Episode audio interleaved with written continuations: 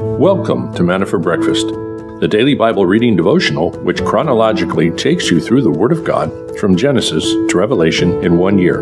Grab a cup of coffee and your Bible and join us as we journey together through God's Word.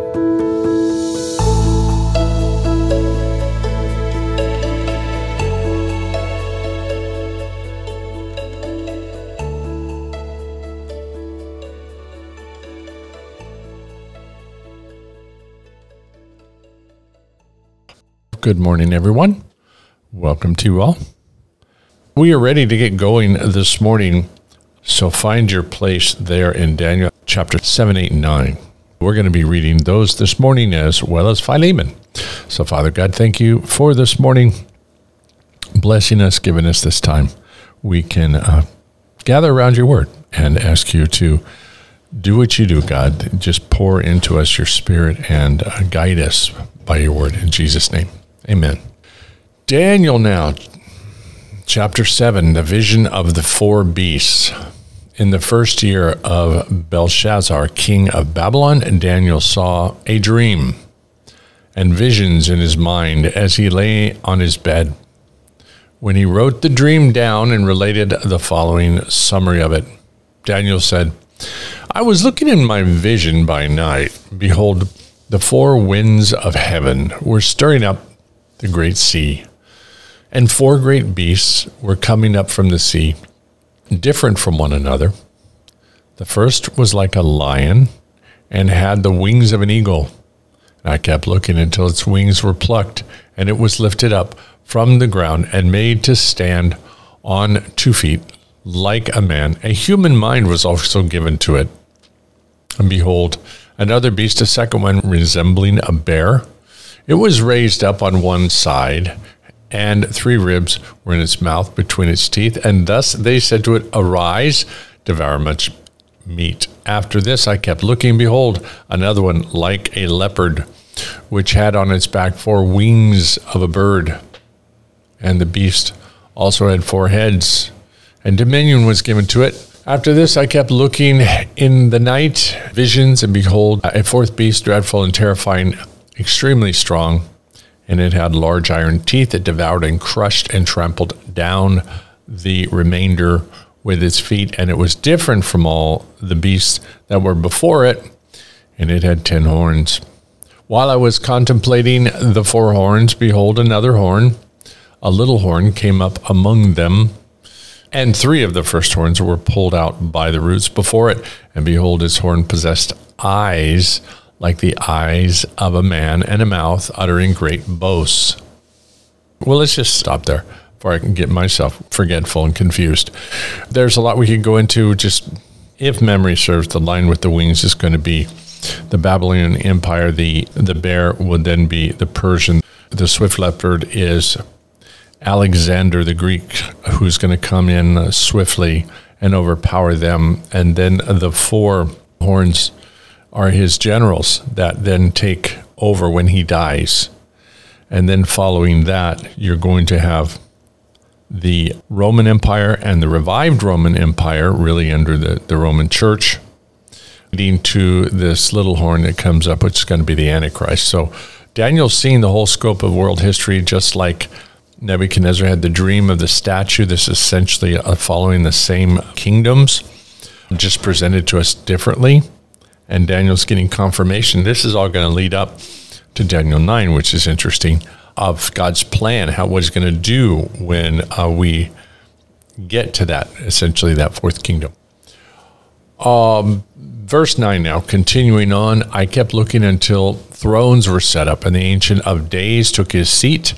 His vesture was like white snow, and the hair of his head was like pure wool. His throne was ablaze with flames.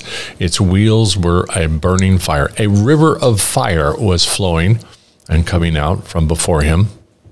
Thousands upon thousands were attending him, and myriads upon myriads were standing before him.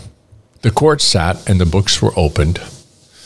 Verse 11 Then I kept looking because of the sound of the boastful words which the horn was speaking, I kept looking until the beast was slain and its body was destroyed and giving to the burning fire. Oh, I should mention that little horn is also Antiochus Epiphanes, who did come and really, that's when the slayed the pork on the altar of the Jews. And this is around the time of the book of Maccabees. So he's a pretype to the Antichrist. And this is kind of relating to this at this as well. Near and far prophecy. Verse 12 As for the rest of the beasts, their dominion was taken away, but an extension of life was granted to them for an appointed period of time. I kept looking in the night visions, and behold, with the clouds of heaven, one like the Son of Man was coming. And he came up to the Ancient of Days and was presented before him. And to him was given dominion, glory, and a kingdom, that and all the peoples and nations and men of every language might serve him. His dominion is an everlasting dominion which will not pass away, and his kingdom is one which will not be destroyed. That's, of course, the rock cut out of the mountain, not with human hands. That's relating back to Nebuchadnezzar's dream as well, Christ's kingdom when it comes. 15, as for me, Daniel, my spirit was distressed in me, and the visions of my mind kept alarming me. I approached one of those who were standing by and began asking him the exact meaning of all this. And he told me and made known to me the interpretation of these things.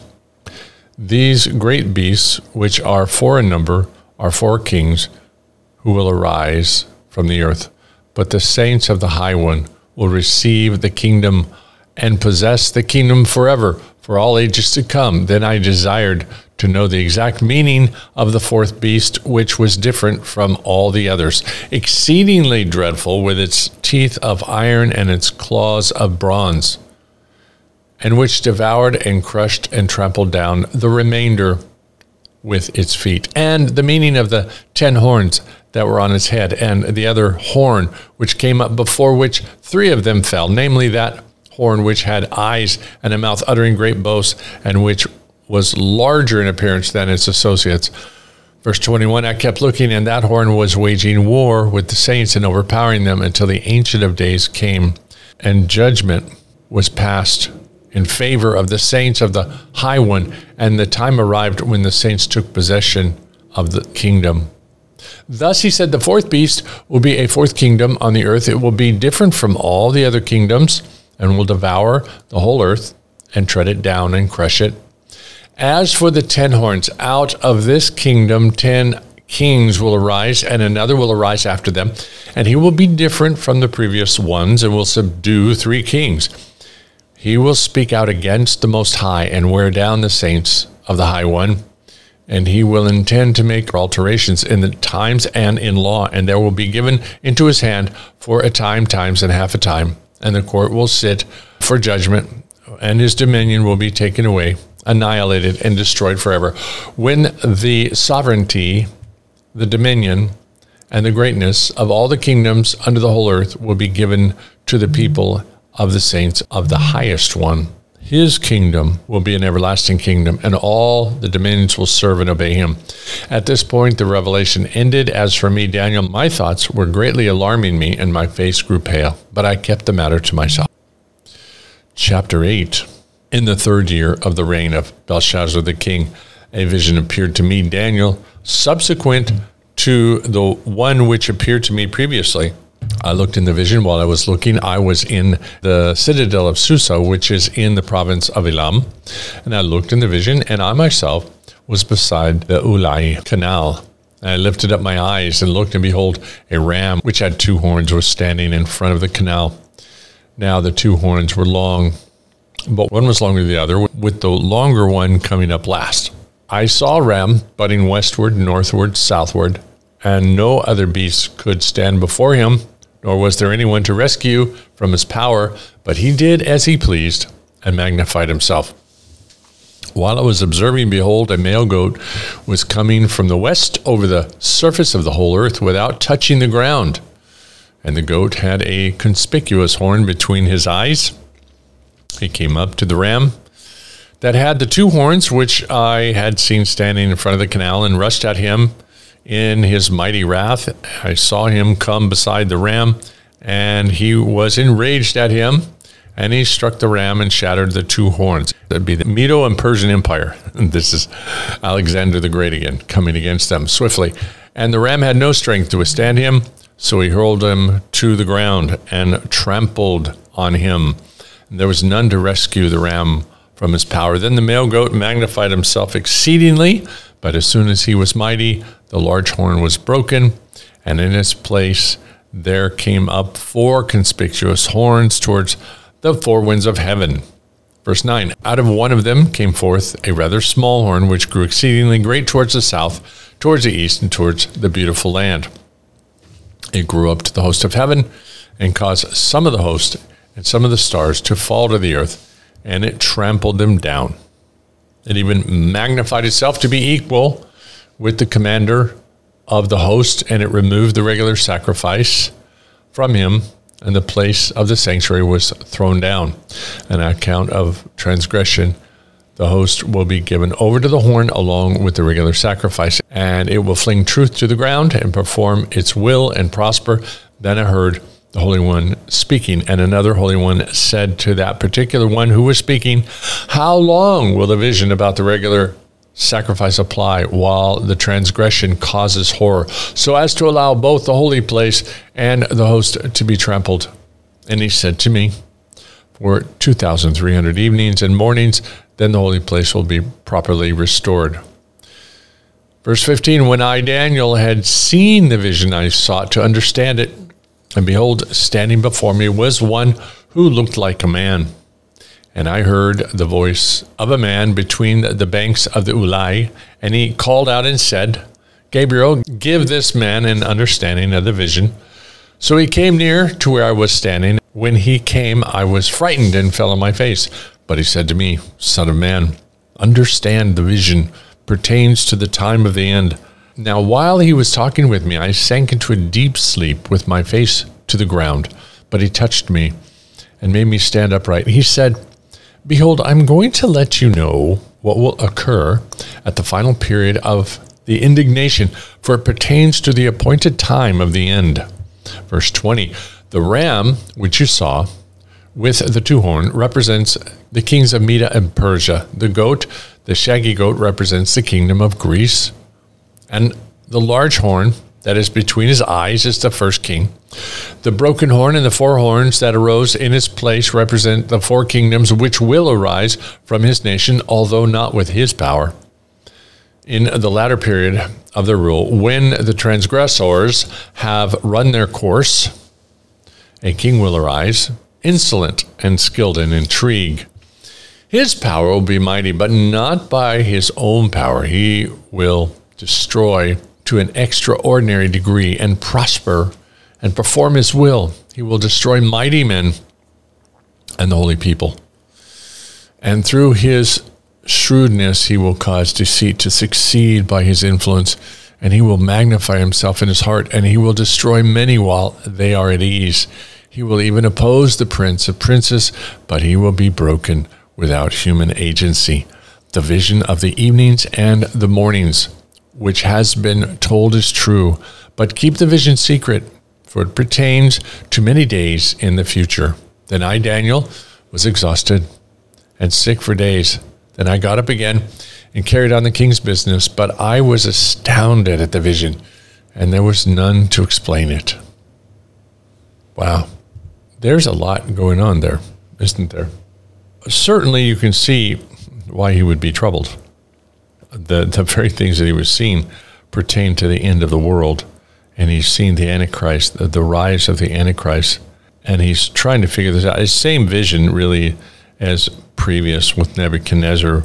We have the, the increase of the world powers and the coming and the four generals and the, the kingdom that's going to be broken up in the first year of Darius, the son of Ahasuerus, of Median descent, who was made king over the kingdom of the Chaldeans, in the first year of his reign, I, Daniel, observed the books and the numbers of years, which was revealed as the word of the Lord Jeremiah the prophet for the completion of the desolation of Jerusalem, namely 70 years. So I gave my attention to the Lord to seek him by prayer and supplication with fasting, sackcloth, and ashes.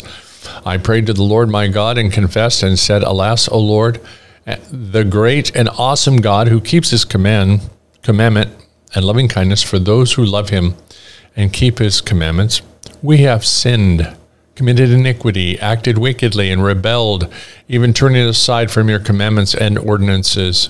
Moreover, we have not listened to your servants, the prophets, who spoke in your name to our kings, our princes, and our fathers, and all the peoples of the land. Righteousness belongs to you, O Lord, but to us open shame, as it is this day. To the men of Judah, to the inhabitants of Jerusalem, and all Israel, those who are nearby and those who are far away in all the countries to which you have driven them, because of their unfaithful deeds which they have committed against you. Open shame belongs to us, O Lord, to our kings, our princes, our fathers, because we have sinned against you. To the Lord our God belong compassion and forgiveness, for we have rebelled against him.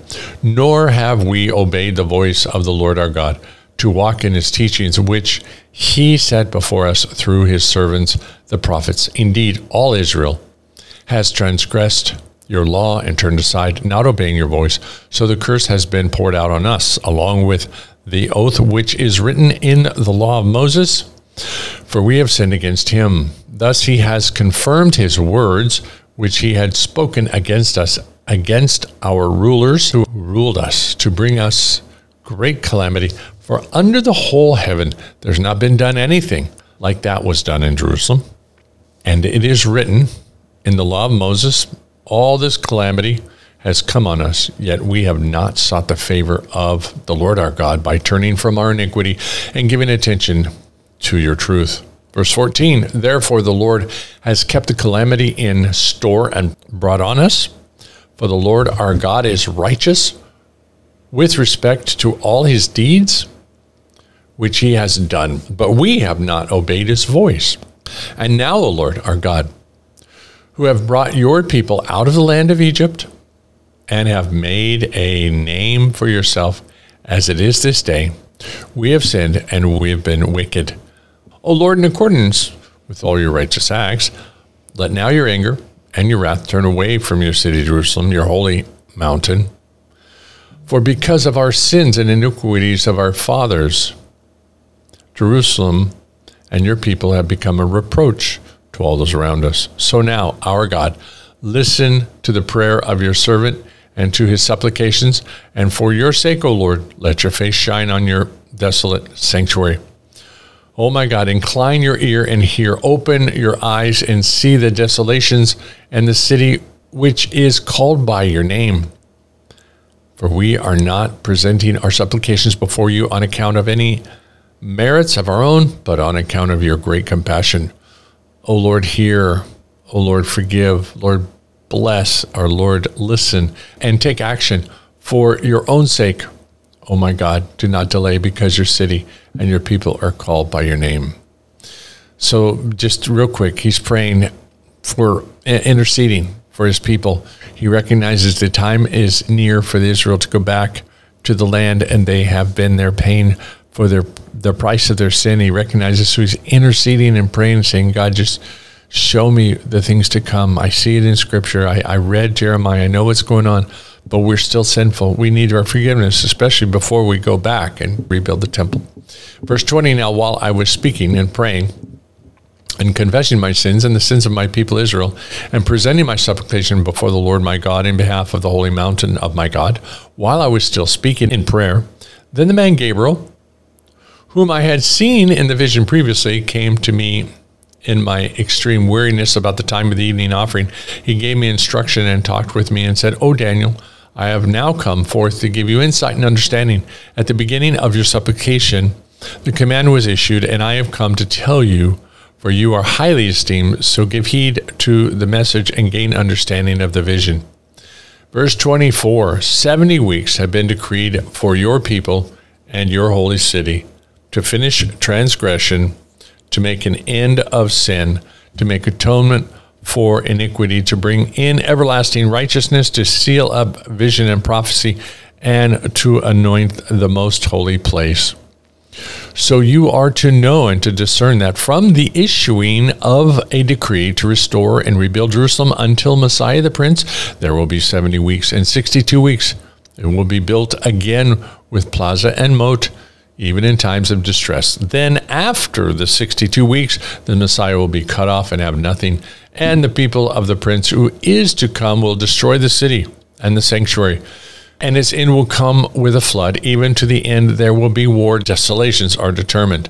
And he will make a firm covenant with the many for one week, but in the middle of the week, he will put a stop to the sacrifice and grain offering. And on the wing of abominations will come one who makes desolate, even until a complete destruction, one that is decreed, is poured out on the one who makes desolate. Daniel chapter 9.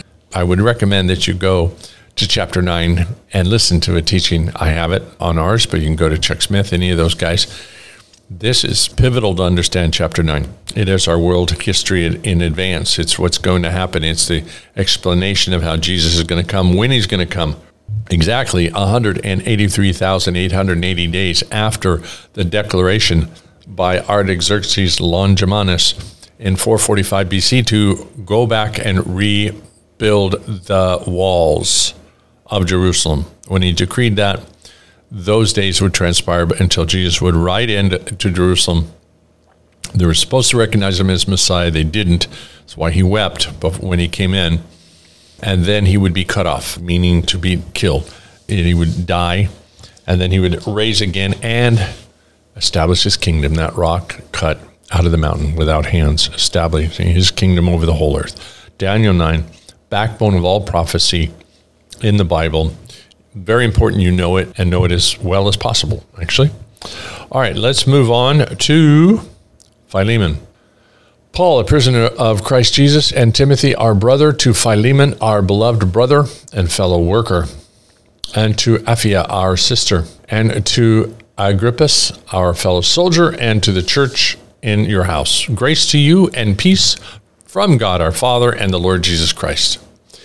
I thank my God always, making mention of you in my prayers, because I hear of your love and of the faith which you have towards the Lord Jesus and towards all the saints. And I pray that the fellowship of your faith may become effective through the knowledge of every good thing which is in you for Christ's sake for I have come to have much joy and comfort in your love because the hearts of the saints have been refreshed through you, brother. Therefore, though I have enough confidence in Christ to order you to do what is proper, yet for love's sake, I'd rather appeal to you, since I am such a person as Paul, the aged, and are now also a prisoner of Christ Jesus. I appeal to you for my child Onesimus, whom I have begotten in my imprisonment who formerly was useless to you, but now is useful both to you and to me. I have sent him back to you in person, that is, sending my very heart, whom I wished to keep with me, so that on your behalf he might minister to me in my imprisonment for the gospel.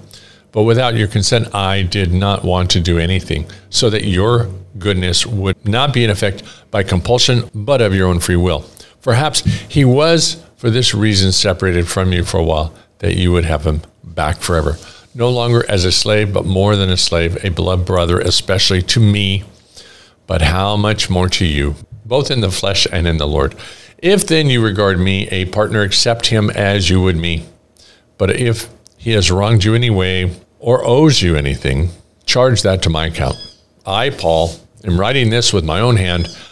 I will repay it not to mention to you that you owe me even your own self as well. Yes, brother, let me benefit from you in the Lord, refresh my heart in Christ. Having confidence in your obedience, I write to you since I know that you will do even more than what I say. At the same time, also prepare me a lodging, for I hope that through your prayers I will be given to you. Epaphras, my fellow prisoner in Christ Jesus, greets you, as do Mark Aristarchus, Demas, Luke, my fellow workers. The grace of the Lord Jesus Christ be with your spirit. We most of us know the story. Onesimus is a slave, ran away, may have taken some of his master's money, and he finds Paul. Paul finds him somehow, and he gets saved. Had he met him before when he was maybe went to visit Philemon? It doesn't say. But somehow he found Paul, Paul found him, and Paul led him to the Lord. Now Paul says, Look, you got to do the right thing. You got to go back. Interesting how they treated slavery back then. Paul didn't spend his life trying to set slaves free because he himself saw himself as a slave. He regarded all men as slaves to God. And there is a, a sense that we can serve one another, and it's not a bad thing, especially when your masters are good. Remember that in those times, they were able to take care of the slaves. Slaves were not privy to a lot of education or advancement in jobs or anything, but they were the poor of the poor, or they were conquered from other countries, but they were often well treated. Not always, but they had a house, food, and in this case, we can see when their masters were Christians. Now Paul's saying, treat him like a brother. We're all servants. I want you to treat this slave as a brother in Christ. Think about that. There would be no difference between someone who is a boss and his employee. Although this slave, his wages are essentially going to be his clothes, his food, a place to live, maybe even a little spending money. So it's interesting how that all works out. Not quite the way we see it, the way it was in modern day, early settlers in the United States. Behold, he that keepeth Israel shall neither slumber nor sleep. Psalm 121 4. Jehovah is the keeper of Israel. No form of unconsciousness ever steals over him, neither the deeper slumber nor the slighter sleep. He never fails to watch the house and the heart of his people. This is a sufficient reason for our resting in perfect peace. Alexander said that he slept because his friend Parmenio watched. Much more may we sleep because our God is on guard.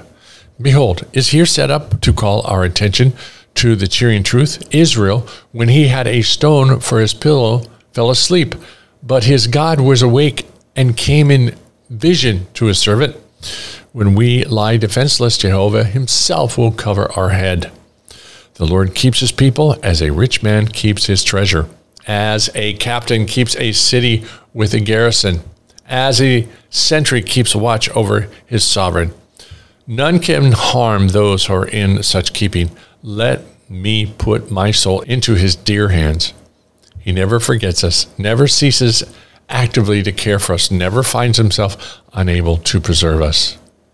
O Lord, keep me, lest I wander and fall and perish. Keep me that I may keep thy commandments. By thine unslumbering care, prevent my sleeping like the sluggard and perishing like those who sleep the sleep of death. That's beautiful. Rest in that, brothers and sisters. Sleep, sleep on. That the Lord your God cares for you and desires to watch over you. He never slumbers nor sleeps. Let's pray. Father, we do bless you and thank you for this beautiful day you've given us as we move into a time of thanksgiving, we could say, a time of rejoicing, a time of celebrating this time of year. And for us, God, for so many of us, it is a time of blessing where we are surrounded by beautiful people that we love in the church, our families perhaps, and, and just having a sense of purpose and everything you're doing in our lives. But we do recognize, God, there's so much hopelessness in the world and these insane wars that are going on. So we also, God, at the same time cry out to you and say, Save the lost. God, touch those that are in need right now, those that are sick and hungry in these war torn countries and those poor captives, the people that were kidnapped out of their homes and held underground, maybe in darkness, maybe with little or no food. We don't know, but God, we just pray that you would deliver them, help them to be found by the Israeli soldiers, and help them to be delivered. We intercede on their behalf, God, crying out to you. And we also cry out for the innocent Gazans, the people, the, the women and children especially, that have had to flee their homes, see their homes destroyed because of this terrorist organization. God, bring them food, help, and relief. Thank you for Israel giving them various supplies and help them come to know know you, Father. Surpass everything going on and reveal yourself through dreams and visions as you've been doing in the Muslim world. So God help them come to know you soon and, and protect their life. Thank you, God, for this beautiful day and what you are doing and continuing to do, and especially for service yesterday. And so wonderful to see old friends, see people coming back I haven't seen in years. And we're, we're joyful, God. We thank you for those that were saved yesterday. A new friend, Mario, who just gave his life to the Lord. Thank you for him, God. Thank you for the work you're doing uh, all over the place. You are drawing people to yourself and, and blessing. And we are so thankful for that. In Jesus' name, amen. All right, guys, thanks. Thanks for being with us. And as always, uh, see you tomorrow.